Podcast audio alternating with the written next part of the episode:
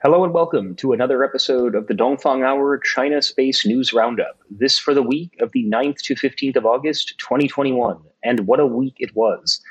Before getting started, a special shout out to our good friends at Go Taikonauts and SpaceWatch.global, two excellent sources of space industry news. This week, we saw several major pieces of news in the sector, and as a result, we have made the decision to film a special two-part episode. In this part one, we discuss lunar landers, in-flight connectivity, an amazing S A R story from a Dongfang Hour fan. But first, Jean will give us a breakdown of arguably this week's most exciting piece of news, a funding round for hypersonic vehicle company Space Transportation. Ladies and gentlemen, we are honored to welcome you aboard the Dongfang Hour. Please make sure your seatbelt is securely fastened. Thank you.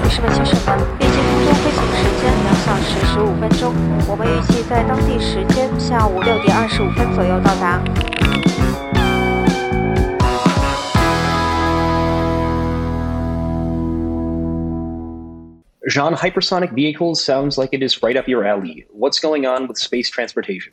So this week we saw Chinese hypersonic spacecraft and rocket company Space Transportation announce a whopping three hundred million R M B Series A uh, funding round, and that was on August uh, the ninth. Now, before I let Blaine get into the details on who those investors were behind this round of funding, I want to talk a little bit about this, the very nature of space transportation and the nature of their range of products, which seems to have evolved quite a bit over uh, the past couple of months.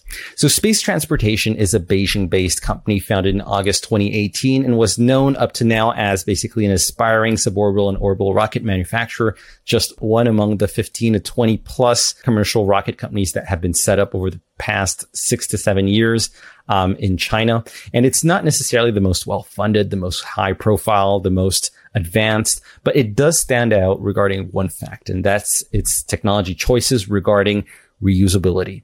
And this is namely exploiting lift generated by a lifting surface. And this is really an absolute contradiction with uh, the general belief here in the Chinese space industry that reusability must be achieved with a SpaceX Falcon nine style vertical takeoff, vertical landing. The C E O behind this company is called Wang Yudong. He's a Tsinghua University graduate who also has a long experience at CALT, including positions as chief designer and director. So CALT being the Chinese Academy of Launch Technology.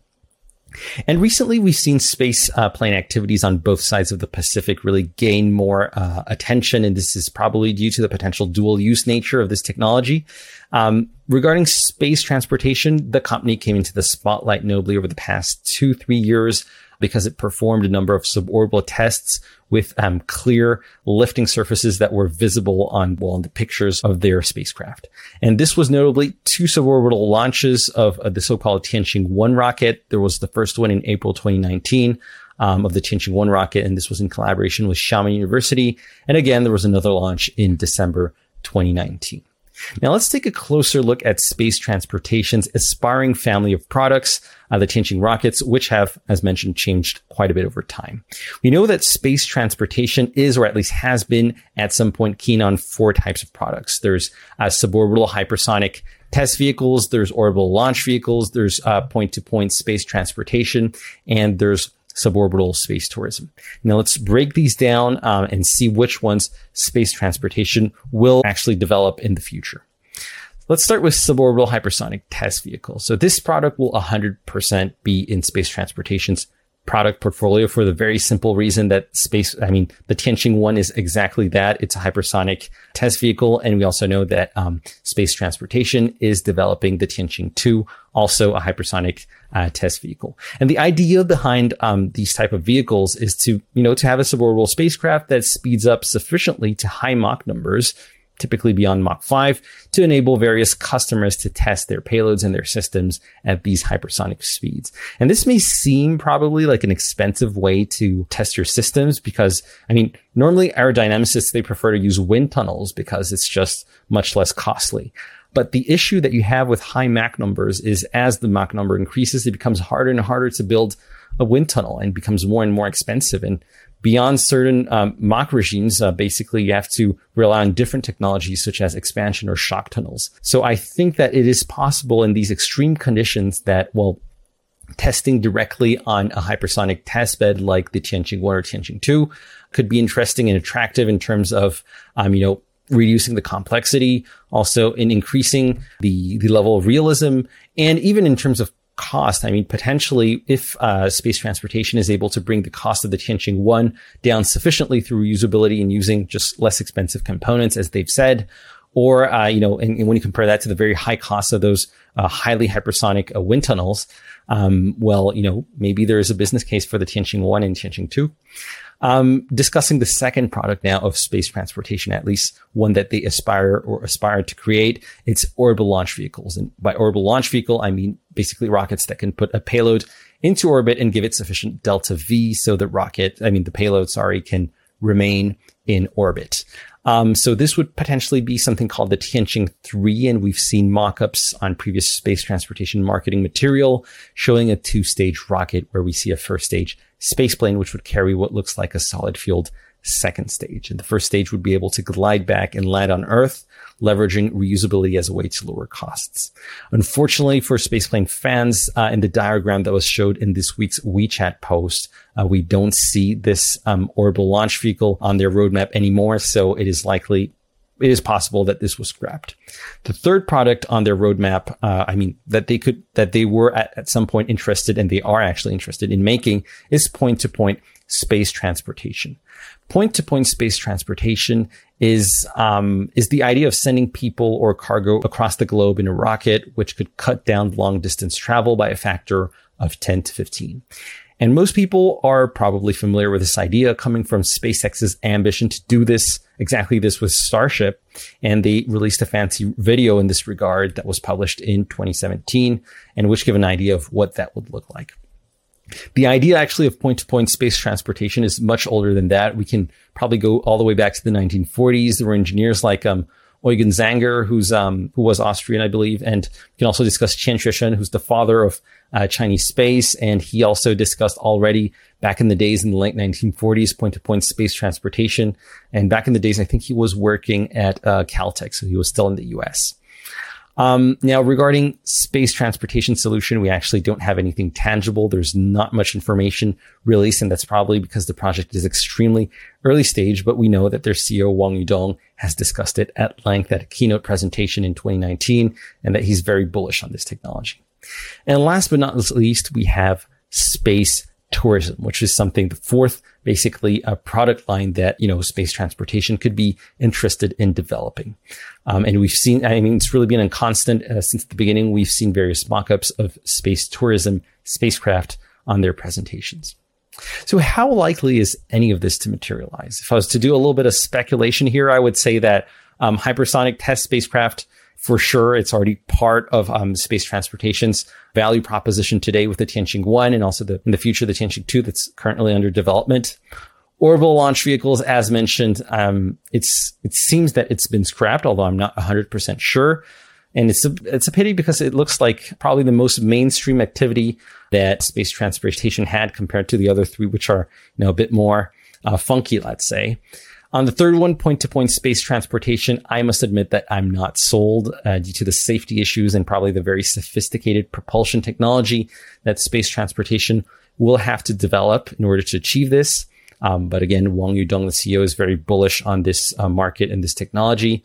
And the last one, space tourism, I must admit I'm not sold either because Um, there's the question of, is there a market actually for this in China? Um, and we're currently in a p- political context where the very rich tend to lay low. So not, possibly not great clients for this sort of activity.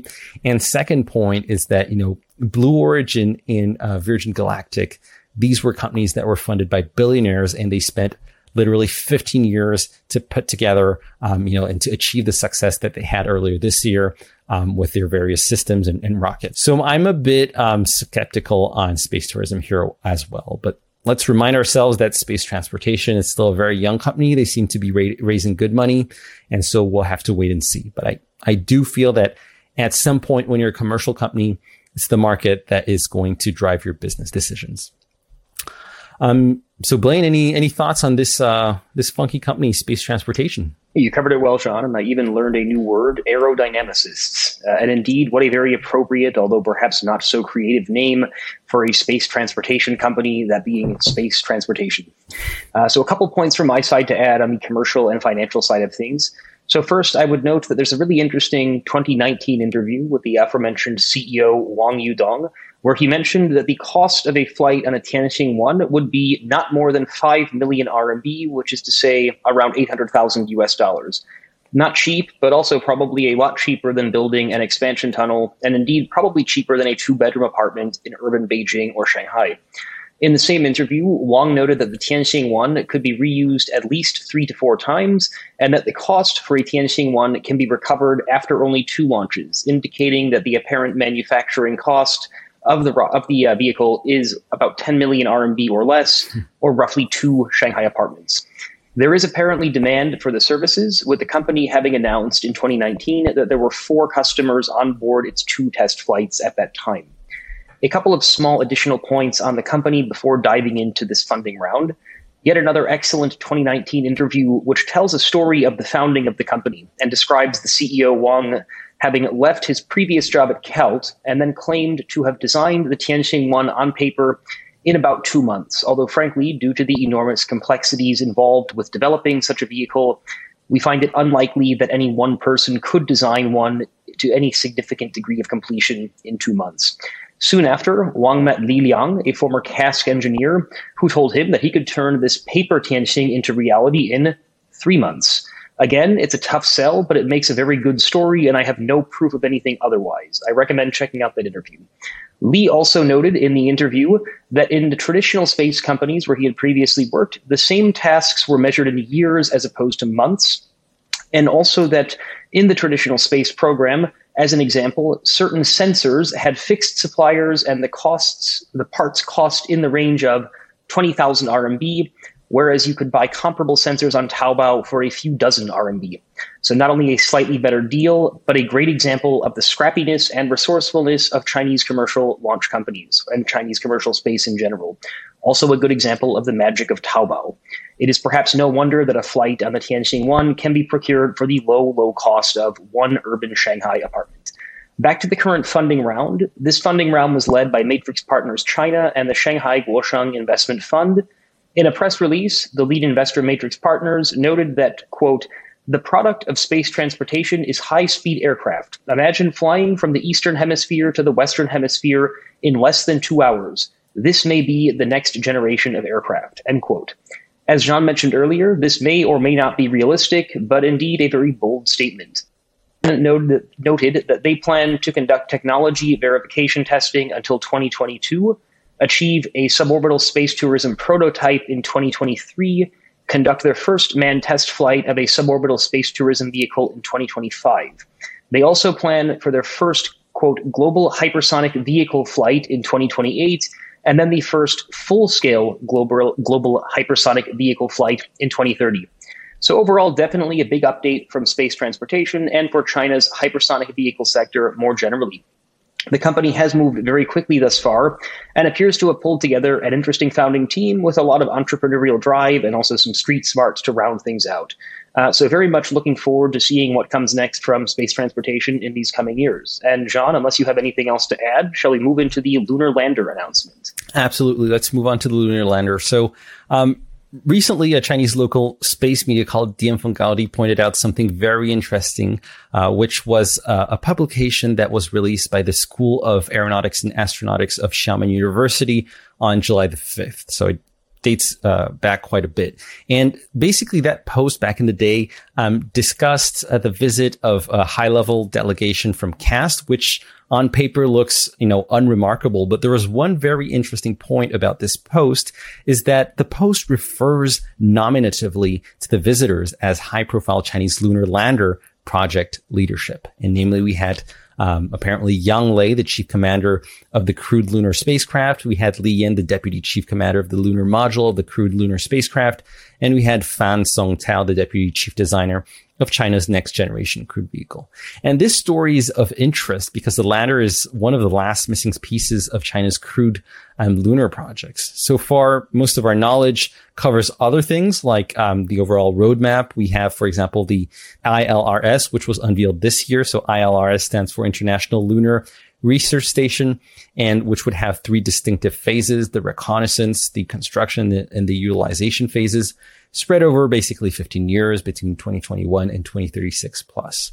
And we also know that potentially China could attempt crewed lunar missions outside of the context of the I L R S. We also know all about China's lunar rockets, notably the Long March five D Y and the Super Heavy Long March nine, which will likely both be uh, human-rated and be able to launch taikonauts into translunar injection. Finally, we have the deep space-capable crewed capsule. So far, uh, it's called the Next Generation Crewed Vehicle, 新一代载人飞船. Let's just call it N G C V for short. Um, the N G C V basically is an Orion equivalent, and it'll be capable of carrying a crew of up to six to seven taikonauts. And so far, a small-scale prototype and a full-scale prototype were launched, uh, respectively, in twenty sixteen and twenty twenty. But we were missing really the essential piece of information on this lunar lunar project, which was the lander, the ascent vehicle, which has the role during the um you know the, the during the mission to take the taikonauts down from lunar orbit onto the lunar surface, and to take them back from the lunar surface onto um, back uh, back into orbit. Um, And the first hint, I believe, that we had of China working on the lunar lander uh, was April thirteenth, twenty eighteen, where Zhou Jianping, who basically spearheads the Chinese uh, crewed space program, he announced a competition requesting proposals for a lunar lander architecture, and full details are still today available on uh, the C M S E O website. So C M S E O being the Chinese manned Um, Space Engineering Office. And we also had a couple additional hints um, at the China Space Conference in September twenty twenty, where some details were shown on a lunar lander proposal, as well as um, things like a lunar surface vehicle and lunar spacesuits.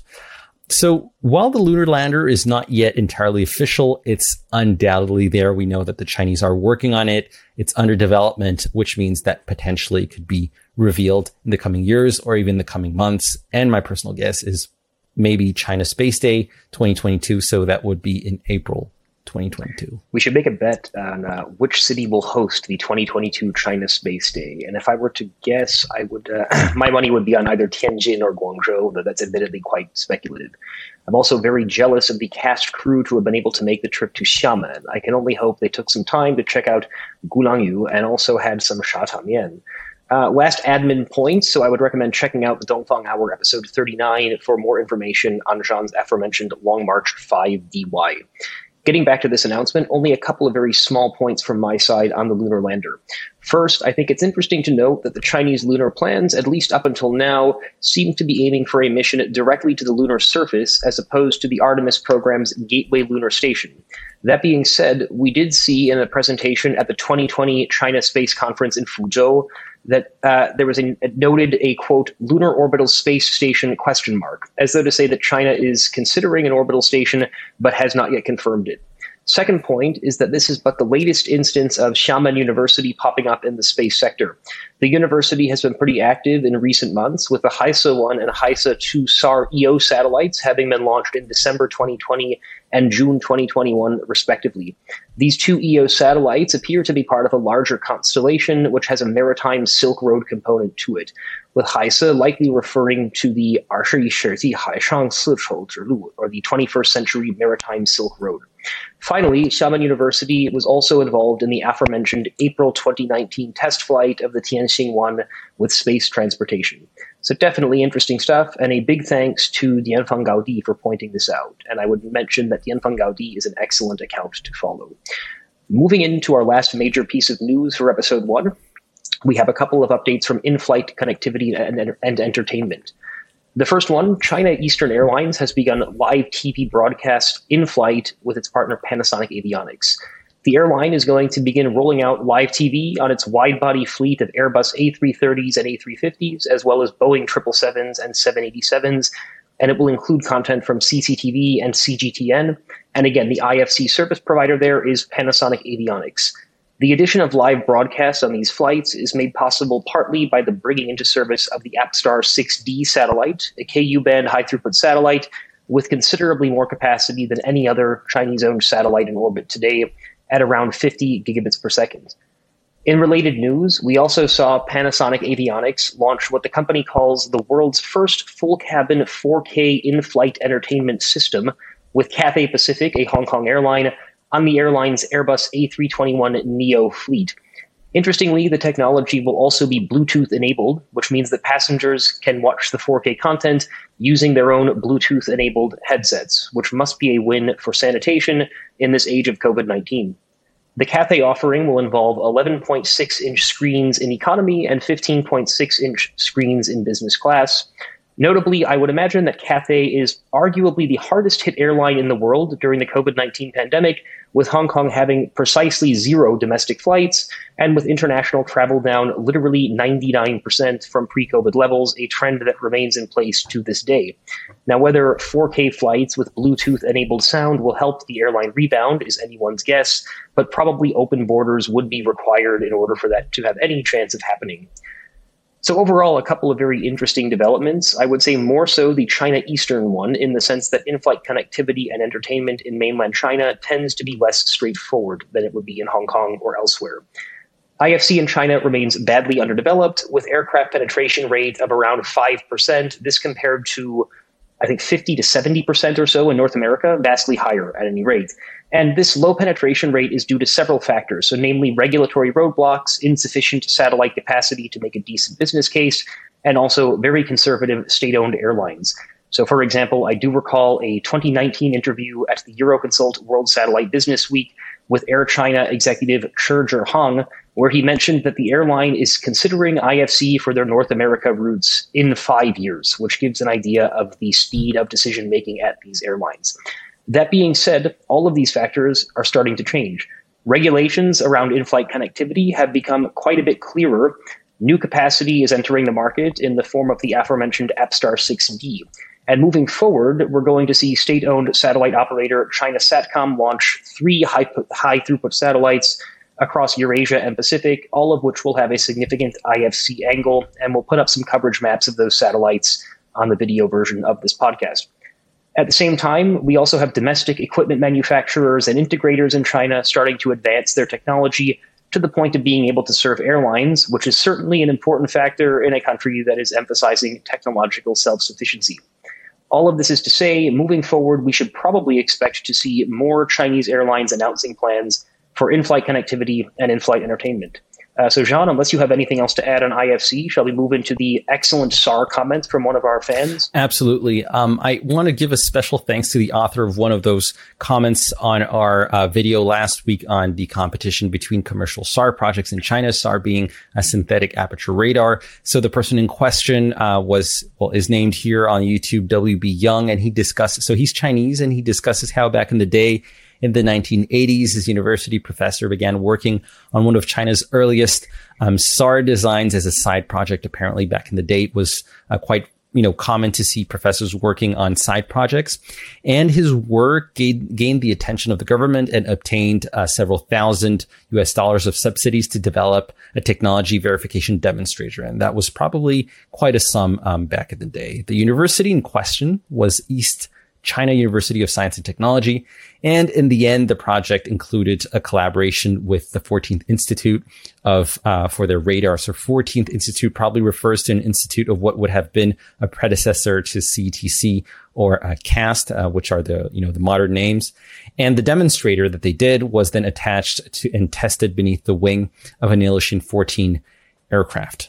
So unfortunately, we don't have any photos of, of this. I'm not sure that cameras were that accessible in the day, but it's abso- absolutely great to have such insights because it's really um, things that you don't read on the internet or that are very high, very hard to find in history books. So um, really thanks a lot, uh, W B. Young, uh, for sharing that. 非常感谢, and hopefully we'll see um, future comments that can bring additional insights on how, um, you know, how China's early space program and various space technologies saw saw the day a couple of decades ago. Indeed. 非常感谢 to W B. Young. That was a really interesting uh, anecdote. And indeed, I can only imagine how far several thousand U S dollars of subsidies would get you in China back in the nineteen eighties. So that being said, this is the end of episode one of the Dongfang Hour Space News Roundup for the week of the ninth to fifteenth of August. Stick around for episode two, where we will discuss China's new shepherd, among other things. I'm Blaine Curcio, joined as always by my co-host, Jean Deville, and we will see you on the next episode. Thanks for watching, and we'll see you next week or in the next episode.